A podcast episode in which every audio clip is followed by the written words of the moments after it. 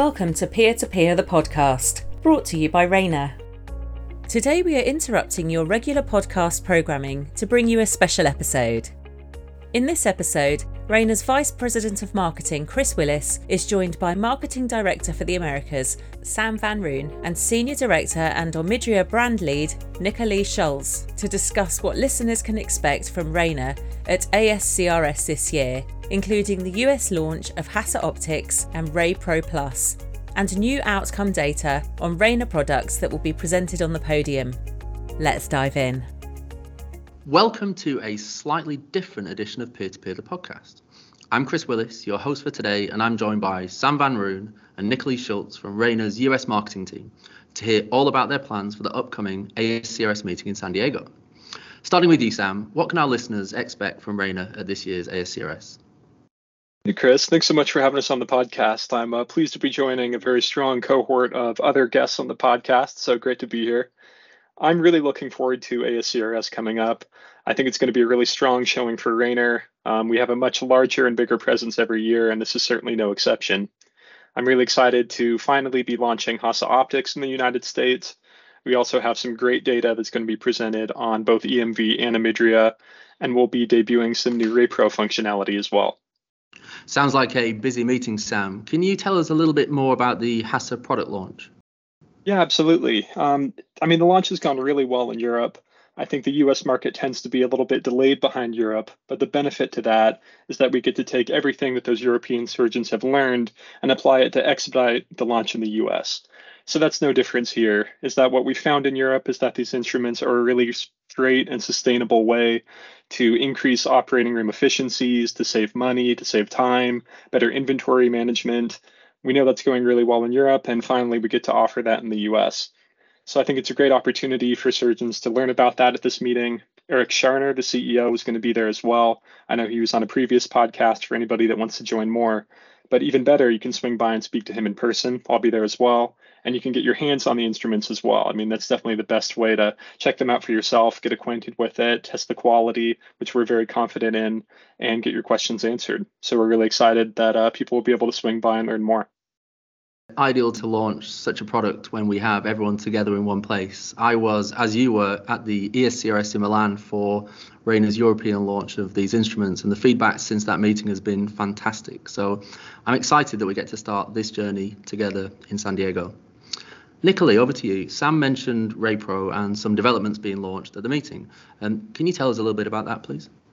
Sure. Thanks, Chris, and thanks for the opportunity to be part of the podcast today. So, uh, RayPro is really unique in that it's the only technology available to surgeons, which that allows them to collect and compare patient-reported outcomes from IOLs um, across any manufacturer. So it really is brand agnostic. When RayPro first launched, it was initially only available for our, our own Rayner lenses, but we're super excited now that we can allow surgeons to benefit from the technology from whichever IOL they're using um, alongside their Rayner lenses through a new enhanced pro- profile called uh, RayPro Plus. And what RayPro does, RayPro Plus does, is it offers insights into patient satisfaction, uh, dysphotopsia rates, target refraction, just uh, to name a few things. And all the feedback that we've gotten so far from our current users has been super positive. So, in addition, with this new enhancement, um, we've made it even easier with to use RayPro Plus because surgeons can register patients through a new CSV file technology. And what that does is it allows them to upload as many as 200 patients in just sec- seconds, but yet they can collect long term feedback over the course of three years. In addition, we have Roger Zaldivar that's going to be presenting some exciting new data uh, on Friday uh, with the Digital Ophthalmic Society Digital Day. And he's going to be speaking about how RayPro Plus delivers really robust clinical data sets and insights but without putting the additional um, uh, workload on your staff. He's also going to be speaking about how RayPro Plus can uh, progress effective data sharing across different platforms, such as connecting with EHRs. These really are some big steps forward. Thank you, Nicolee. I'm excited to see uh, the community engage with this platform at this meeting. Um, on the topic of data, um, Sam, you mentioned that there are several podium presentations where KOLs will present outcomes on Rayner products. Um, could you share some insights into what we can learn while in San Diego? Yeah, absolutely. You know, the data just seems to be getting stronger and stronger. Um, we're really pleased that Michael Endl, who's implanted a lot of EMV by now, will be kicking off the meeting with a really strong presentation on Saturday morning at 10 a.m. In his study, he had compared bilateral emmetropic outcomes with EMV to a standard monofocal. And he found that 94% of patients in the EMV cohort achieved J2 or better uncorrected near visual acuity, which is outstanding, right? That's compared to 65% in the monofocal cohort. But really importantly is that he also found there was no difference between EMV and the monofocal in terms of distance vision satisfaction or complaints of dysphotopsia. I think that's something that makes EMV really unique, and it's great to have that data which demonstrates it. So as you can imagine, I mean, that correlated to a much higher patient satisfaction rate with EMV relative to the monofocal. Another one I wanted to highlight, especially now that you know IOL formulas are very much in debate in the conversation. Michael Alterman, um, one of our other great KOLs, has a really strong abstract on EMV outcomes using different formulas. So I won't spoil that. You'll definitely have to go check it out for yourself. But he's going to be presenting on Saturday, just an hour later, at 11 a.m. in the same room. And then the last one I'll mention is from Karolinne Rocha and some of her research associates, doctors Arthur and Roberta Vandenberg. They performed a wavefront analysis on EMV and found an uncorrected distance visual acuity of 0.06 logmar. So definitely equivalent to a monofocal in that sense, but where it really outperforms monofocal was with the distance corrected intermediate VA of 0.17 and distance corrected near VA of 0.23, which is really strong. And what I'm really pleased um, that comes across in this abstract, which is what we've known anecdotally for a long time, is that surgeons can see a myopic shift with EMV relative to a standard monofocal. They uh, test through the autorefractor and you know sometimes see that maybe they didn't hit their refractive target exactly as they thought they would. But due to the positive spherical aberration, that's actually the lens operating as it should. And so that shouldn't be corrected. They definitely shouldn't worry about that what you see in these cases and what the data supports is that these patients still have really great distance visual acuity.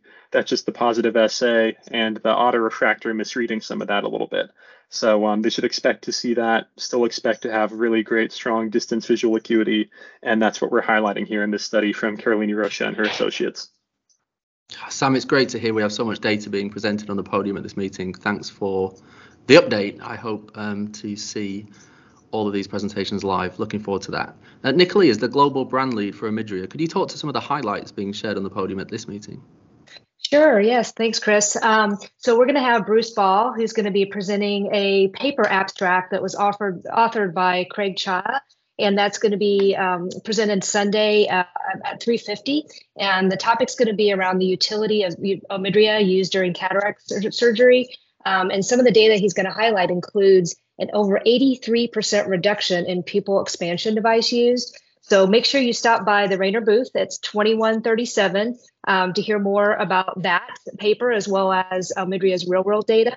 And while you're in the booth, uh, make sure you check out our interactive touchscreen um, where you can view and engage around Omidria's clinical story. I'd be happy to walk you through it. Um, we'll have other uh, representatives in the booth too that would be uh, would, would love to speak with you. Um, in addition, we'll also have a lot of videos that are going to be showcasing um, a lot of your peers and national thought leaders um, speaking about their clinical experiences with Omidria. Um, and that'll also include what advice they would give to a surgeon who's maybe thinking about um, integrating Omidria into their practice. So we'd love to see you at the Rayner booth in San Diego. Thanks, Nicolee. Um, this has been super informative. Thank you both for the updates. I hope to see many of our podcast listeners at this meeting and honestly can't wait to board that plane at Heathrow and head west. Um, see you all soon and um, thanks again, Sam and Nicolee. Thanks, Chris. Appreciate it. With the next episode, we'll return to our regular programming with Dr. Ben LaHood from Australia and guest speaker Mr. Alastair Stewart from the UK as they discuss true blended vision and how to do it right. For more information about this episode's topic and to read the show notes, visit the Peer to Peer Hub at rayner.com forward slash peer to peer. If you enjoyed listening to this conversation, please subscribe to our channel to be notified of new episodes. This podcast is provided for general information purposes only. The presenter's views are their own. Rayner does not endorse off label use. Users must refer to the product labelling and instructions for use for Rayner products in all cases. Not all Rayner products are available in all countries. The full disclaimer can be found in the show notes.